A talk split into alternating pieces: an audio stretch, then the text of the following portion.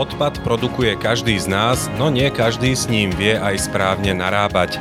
Hoci striedeným zberom a recykláciou odpadu sa ako krajina posúvame dopredu, jasno nemáme v triedení konkrétnych obalov od výrobkov, obzvlášť takých, ktoré sú zložené z viacerých materiálov. Napríklad blistre z liekov, keď si vylúpete všetky lieky, tak vám zostane plast, ktorý je pokrytý takou tenunkou vrstvou hliníkovej fólie. To sú dve veci, tú hliníkovú fóliu neviete odtiaľ dať dolu. Napriek tomu väčšina je plast a patrí tento obal do plastov. Podobných zmiešaných obalov je veľa a neustále pribúdajú. Dôležité je preto vzdelávanie a to naprieč všetkými generáciami. Najnovšie si verejnosť môže otestovať vedomosti o triedení odpadu v novej online hre, zameranej práve na problematické obaly. Je to súťaž, to znamená, ľudia sú motivovaní nahrať čo najviac bodov a možno aj táto vec im pomôže zautomatizovať rozhodovanie o tom, kam s ktorým odpadom. S Katarínou Kreter z organizácie zodpovednosti výrobcov Envipak sa porozprávam o správnom triedení odpadu, spoločne zistíme, kde máme v tejto oblasti rezervy a vysvetlíme si, ako funguje spomínaná online hra. Počúvate Dialógy NM, pozdravuje Jan Heriban.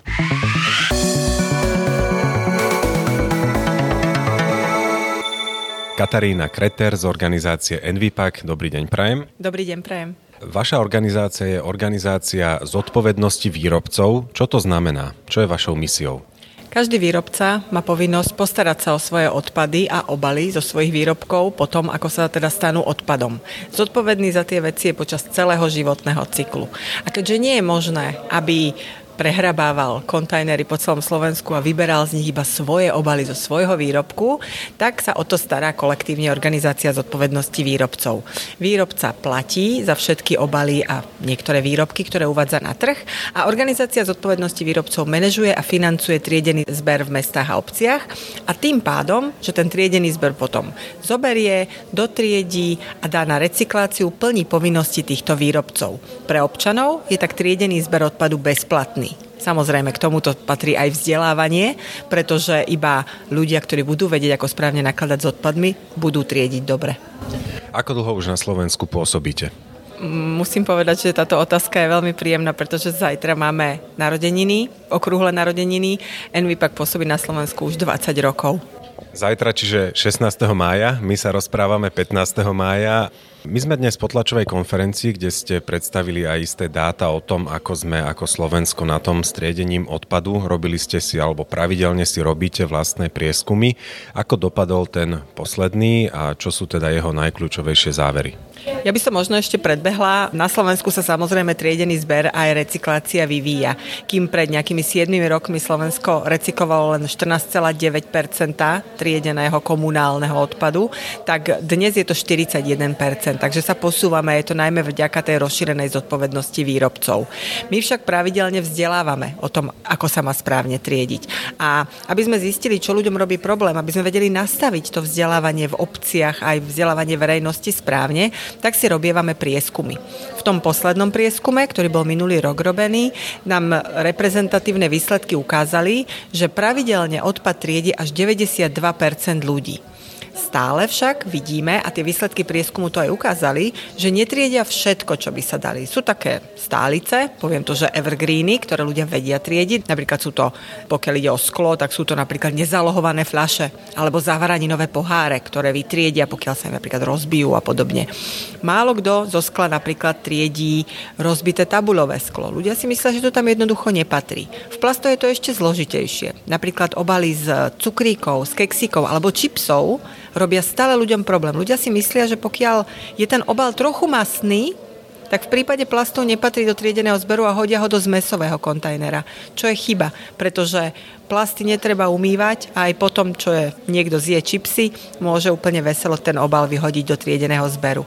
Takisto robia problém kombinované obaly. Sú to také, ktoré sa skladajú z viacerých druhov materiálu. Napríklad blistre z liekov, keď si vylúpete všetky lieky, tak vám zostane plast, ktorý je pokrytý takou tenunkou vrstvou hliníkovej fólie. To sú dve veci. Tú hliníkovú fóliu neviete odtiaľ dať dolu. Napriek tomu väčšina je plast a patrí tento obal do plastov. A to ľudia nevedia, aj v týchto veciach vzdelávame. Pri takýchto materiáloch je teda to základné rozhodovacie kritérium to, že ktorý materiál dominuje na tom obale? Toto platí pri všetkých, okrem papiera Pokiaľ je to kombinovaný obal, ktorý sa z najväčšej miery skladá z papiera, tak vtedy tento obal ide tam, kam hádžeme nápojové kartóny, tetrapaky a podobne.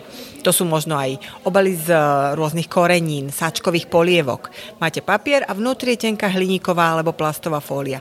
To nedávame do papiera, napriek tomu, že je tam väčšina papiera, ale dávame to tam, kam hádžeme tetrapaky.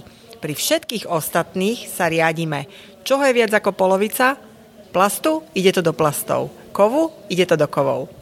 Vieme triediť obaly z papiera, pretože ich poznáme, ale aj tam robíme chyby. Nedá sa povedať, že by niektorý materiál bol lepší a iný materiál horší papieri sú lepšie na tom noviny, časopisy, letáky, horšie sú na tom napríklad tie obaly na vajíčka alebo rolky z toaletného papiera. A takto je to pri každom materiáli. Pri plastoch, plastové flaše alebo obaly z kozmetických čistiacich prostriedkov nerobia problém až taký, ako robia problém napríklad tie blistre z liekov alebo obaly na potraviny pre zvieratá. To isté v kovoch. Ľudia sa napríklad obávajú. Môžem dať obal zo spreja, ktorý je pod tlakom do triedeného zberu? Nevybuchne to? Dokonca ja som sa stretla s nadšencami, ktorí povedali, že ja to prepichujem.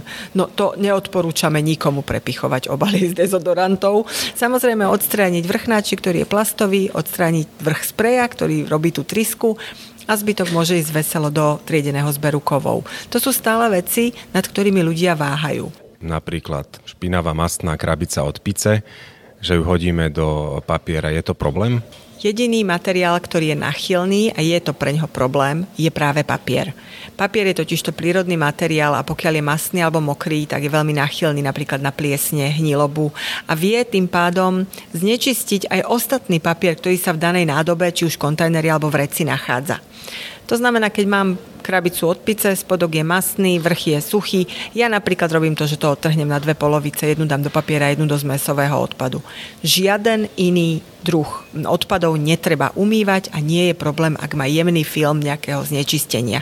Čiže je to, je to teglik od jogurtu, ktorý keď dobre vyškrapkáme lyžičkou, môže ísť bez umývania do plastov. Takisto obal z oleja keď vylejem všetok jedlý olej, ten obal má vnútri taký jemný film, masný, nevadí to, môže to ísť. Stále robí problém ľuďom obal s čipsov. Vnútri je strieborný, veľa ľudí si myslí, že je to kov. Raz je to strieborné, musí to byť kov, no nie je to kov, je to plast a patrí do plastov. Odpad netreba umývať. Nesmie byť akurát hrubo znečistený, nesmú tam byť zbytky potravín veľké, ja neviem, zbytok jogurtu alebo nejakej, nejakého iného, iného obsahu. Ale vylievať olej tiež nie hocikam. Presne tak, jedlý olej musí byť zneškodnený spôsobom, akým určuje dané mesto alebo obec. V každej jednej obci musí existovať nejaký spôsob zberu jedlého oleja. Nepatrí určite do výlevky ani do toalety, pretože robí veľké problémy vlastne vodárňam a kanalizáciám. A v neposlednom rade je to tiež zdroj. To znamená, aj z jedlého oleja sa dajú vyrobiť napríklad biomasa, ktorá môže raz poháňať nejaké stroje. Takže jedlý olej buď do špeciálneho zberu jedlého oleja, Mnohé čerpacie stanice majú dnes už zber oleja rozvinutý, že tam človek môže hoci kto doniesť fľašu s olejom. Mnohé supermarkety, ale každé mesto alebo obec, či už na zbernom dvore alebo má vlastné kontajnery. Dnes na tlačovke zaznela ešte aj pre mňa jedna zaujímavá informácia, že pokladničné bločky z potravín alebo z akejkoľvek inej prevádzky idú vždy do papiera bez ohľadu na to, či sú biele alebo aj s modrými sa dnes už stretávame. Stretol som sa práve že aj s opačným názorom, že teda iba modrý do papiera a ten biely, ten lepenkový alebo z toho lesklého papiera, že ide do zmesi. Takže ako to je? Je to papier, pokiaľ účtenka nie je mastná alebo mokrá, tak patrí do papiera. Je to rovnaké ako s tými vajíčkovými obalmi a rolkami z toaletného papiera. Nedajú sa možno všetky bločky recyklovať, ale stále sa dajú energeticky zhodnotiť. A to značí, že je to vždy lepšie, ako keby skončili na skladke. Bratislava má síce svoju spalovňu, aj Košice majú svoju spalovňu odpadu komunálneho, ale iné mestá všetok odpad, ktorý dajú ľudia do čiernych kontajnerov, končia na skladkách. A to je škoda, lebo ak sa niečo nedá recyklovať, stále to môže byť energeticky zhodnotené a to je pre životné prostredie lepšie. Ja sa ešte vrátim k tomu sklu. Napríklad, ako ste poukazovali na to, že zaváraninový pohár vieme odhodiť do nádoby na sklo, ale nejaké rozbité sklo a podobne už nám to ako si neevokuje, že to máme dať do tejto nádoby. Máte tušenia, čo môže byť za tým? Prečo je to tak? Možno sú to historické nastavenia. Kedy si ešte pred zavedením rozšírenej zodpovednosti výrobcov každé mesto alebo obec triedilo inak. A triedilo podľa toho, ako povedala tá zberová spoločnosť, ktorá tam pôsobila. Keď oni nemali odbyt pre ten druh odpadu, tak jednoducho ľuďom zakázali triediť. Ešte prednedávnom, pred zavedením rozšírenej zodpovednosti výrobcov, boli mestá, ktoré triedili napríklad v plastoch len PET flaše. Nič iné sa tam nesmelo hádzať, lebo takto tá zberová zberová spoločnosť povedala, lebo tie vedela najlepšie predať. Toto sa samozrejme zmenilo, ale v ľuďoch v hlave zostali také tie dlhoročne zakorenené zvyky, ktoré mali. A ako sa vraví, starého psa novým kúskom nenaučíš. Ja vravím, že naučíš, ale treba na to vyzvinúť veľké úsilie. A jedným z tých nástrojov je možno aj táto hra, ktorú sme pripravili. Aj k nej sa dostaneme, ale e, vašou misiou je teda ako organizácie v podstate zjednotiť e, systém triedenia na Slovensku bez ohľadu na obec, na mesto, bez ohľadu na to, kde mali kedy aké zvyky zvyky? Najlepšie by to bolo pre ľudí, keby sa ten systém zberu zjednotil, pretože ľudia sa stiahujú, ľudia pracujú v inom meste, v akom bývajú a to by bolo určite pre triedenie oveľa jednoduchšie, ale nie je to také ľahké. Vieme, že v niektorých obciach sa triedia plasty, kovové obaly a nápojové kartóny spolu, v niektorých máme tri rôzne kontajnery, žltý, červený a oranžový. A je to kvôli tomu, že zberová spoločnosť musí mať dotrieďovaciu linku, na ktorej tieto druhy vie dotriediť na jednotlivé kategórie. Pokiaľ tá zberovka to nemá, tak nie je možné zbierať tieto odpady spolu. Jasné, že je oveľa lepšie pre ľudí, keby to dávali do jedného koša. Nemuseli by ste mať v kuchyni 6 košov, mali by ste iba 4 napríklad. Ale postupne dobrá správa je, že k tomuto prichádza oveľa viac miest a obcí, keďže minulý rok sa začali zálohovať plastové fľaše na nápoje a takisto kovové nádoby na nápoje, tak z tohto dôvodu sa znížili trochu odpady v týchto nádobách a vyvážajú sa spoločne. A čoraz viac miest a obcí na Slovensku prechádza k tomuto spoločnému zberu. Takže kto vie, možno v blízkej budúcnosti bude harmonizovaný tento spôsob zberu všade. Vráťme sa ešte k tomu vášmu poslednému prieskumu. Spomenuli ste, že 92% opýtaných, teda bola to reprezentatívna vzorka tisíc respondentov, povedalo, že vie triediť, triedi, ale je v tom aj istý háčik, aj ste to už naznačili, že nie každý materiál vieme správne triediť. Čo ešte dôležité vyplynulo z tohto výskumu? Mm, že ľudia v prvom rade potrebujú mať triedenie podvedome. Že sa ne, nechcú nad tým zamýšľať. Oni chcú sa odpadu prv, v prvom rade zbaviť. Zase si nefandíme ľudia si nemyslia, že teraz mám čas a budem filozofovať nad tým, čo kam patrí. Áno, sú aj takí ľudia a vďaka, že ich máme, pretože tí šíria osvetu potom ďalej, ale ľudia jednoducho majú stotinu sekundy, kedy sa rozhodujú, čo s daným odpadom urobia. Oni nechcú nad tým filozofovať. To značí, že nám tento výskum dal odpoveď na to, že komplikované veci stále sú a stále budú nové a nové obaly aj výrobky, ktoré treba triediť a naučiť sa triediť, ale netreba poľavovať v tej osvete a vysvetľovaní a venovať sa práve tým veciam, ktoré nie sú zrejme každému, práve tým špecialitkám. A teda cieľ je akoby zautomatizovať to myslenie ľudí?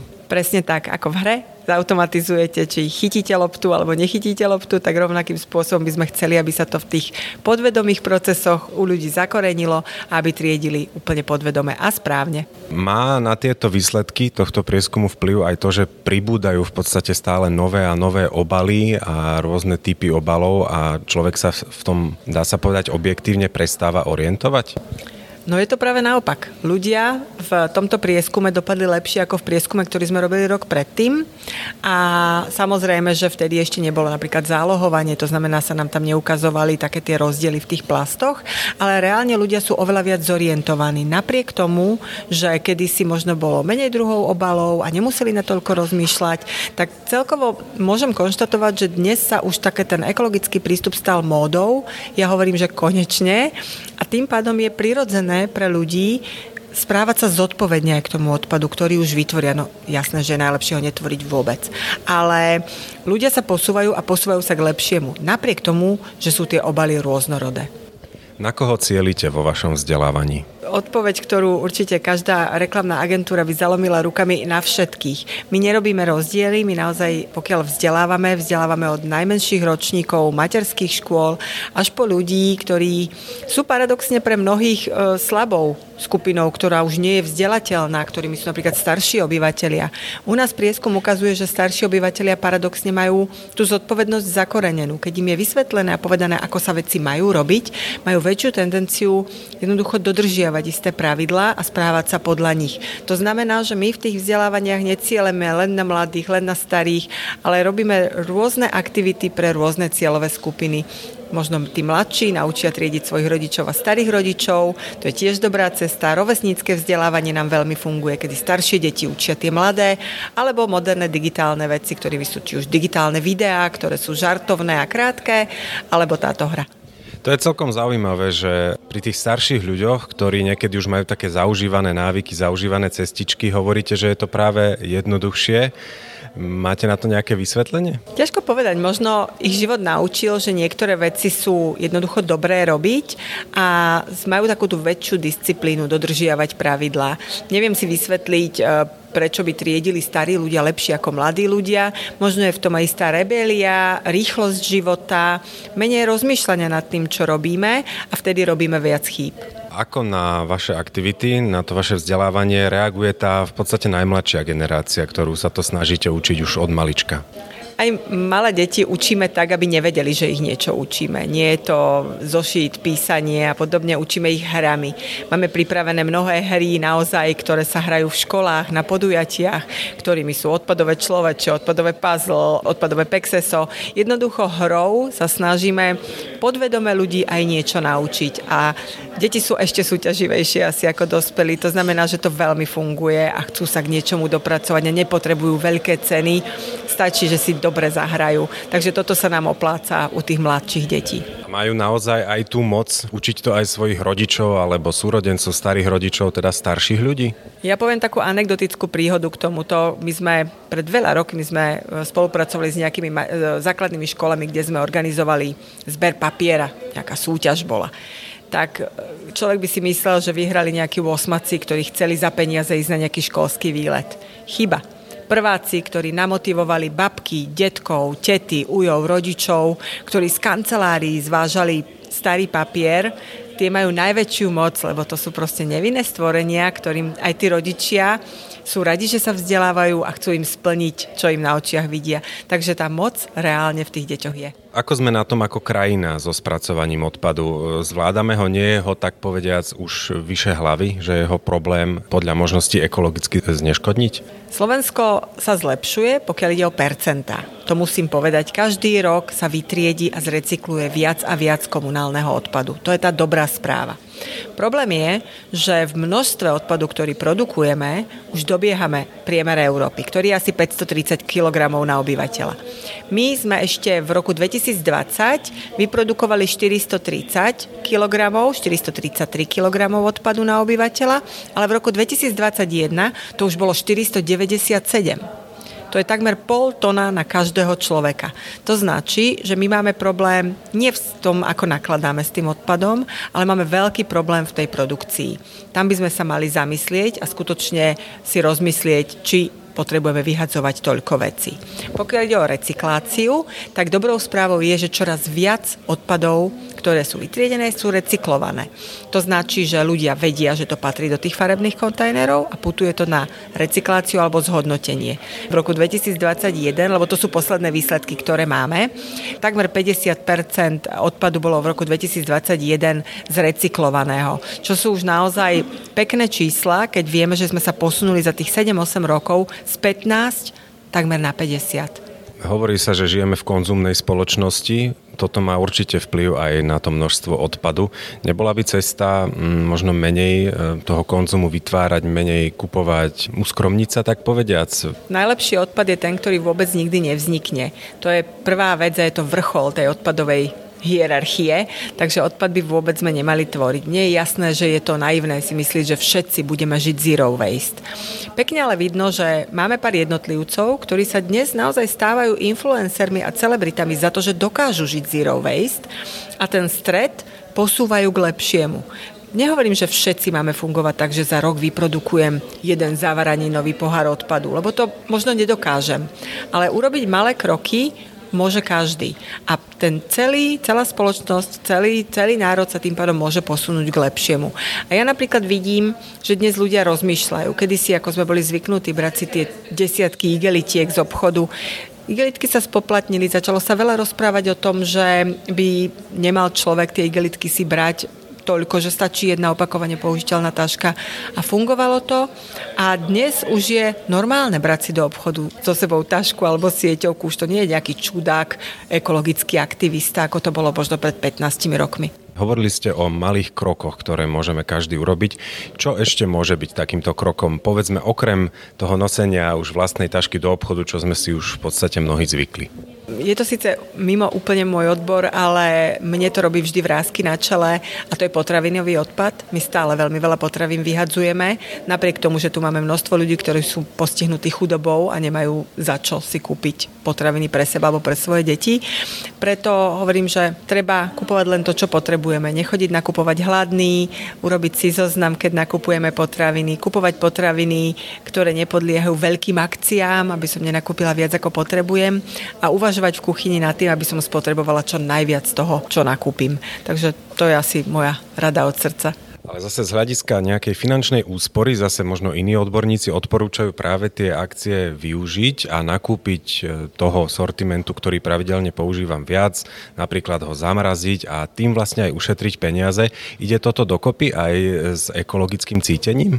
Neznamená, že ekologické musí byť drahé. Ja vždy vravím, že je zlatá stredná cesta. Dá sa dohodnúť, dá sa rozhodnúť tak, aby sme neboli takou príťažou pre prírodu a stále by to bolo zdravé pre naše peňaženky. Takže zlatá stredná cesta, nevravím, že ľudia nemajú vôbec nakupovať a majú žiť zo vzduchu, to vonkoncom nie, ale treba si rozmyslieť, ak už nakupujem, dávať prednosť možno takým výrobkom, ktoré sú balené v obaloch, ktoré sú priateľské k životnému prostrediu, dobre ich vytriediť, aby bolo možné ich recyklovať. Bojujete na vašom poli aj s istými dezinformáciami alebo s klamlivými informáciami týkajúcimi sa triedenia?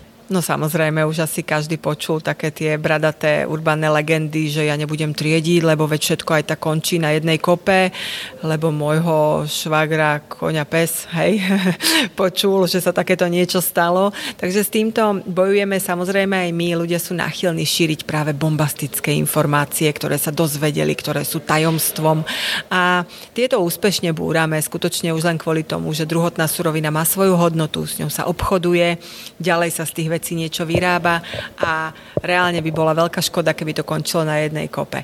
Samozrejme, sú prípady, kedy môže aj triedený zber skončiť na skladke a je to vtedy, pokiaľ ten kôš obsahuje viac ako 25 iného odpadu ako ten, ktorý tam patrí.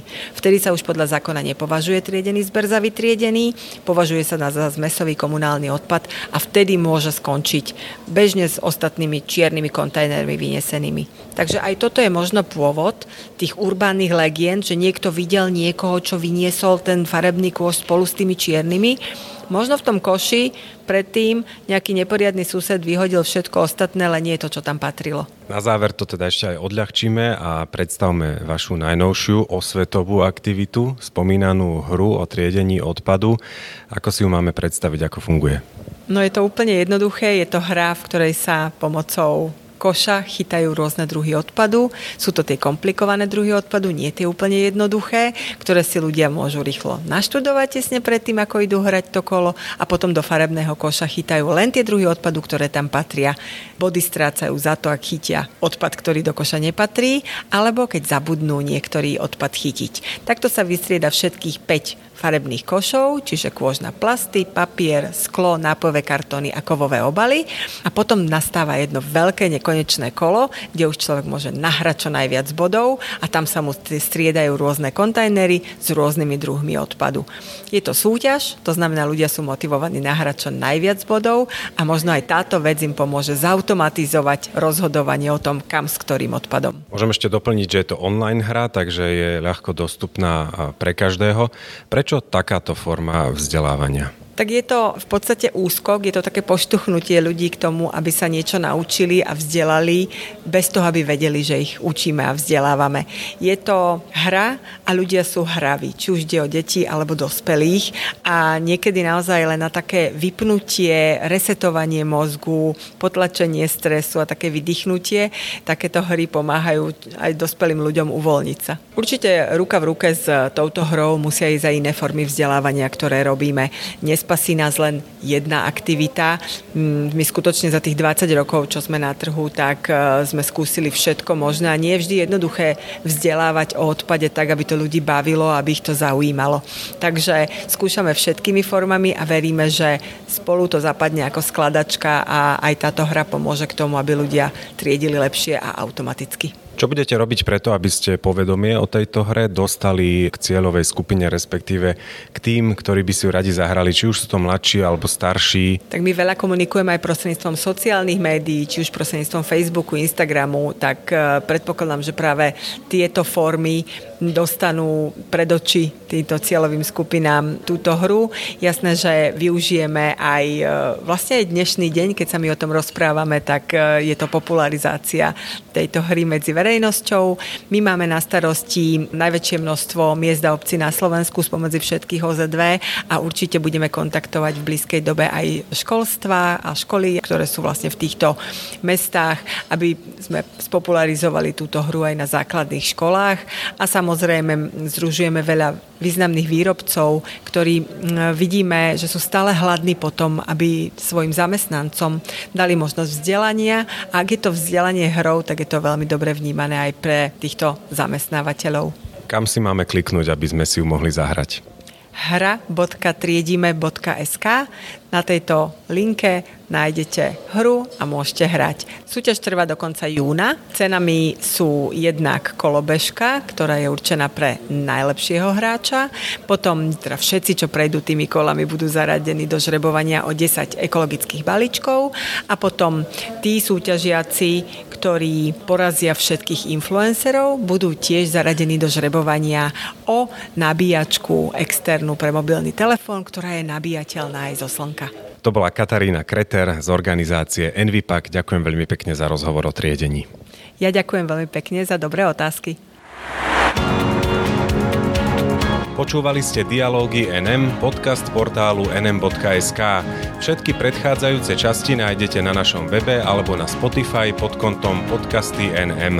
Nezabudnite ani na naše textové rubriky. V najnovších článkoch sa venujeme ženám, pre ktoré materstvo nebolo prekážkou, predstavujeme pápeža Benedikta XVI. očami Petra Zévalda a otvárame aj otázku prvej lásky dieťaťa z pohľadu rodičov. Zostaňte s nami na nm.sk.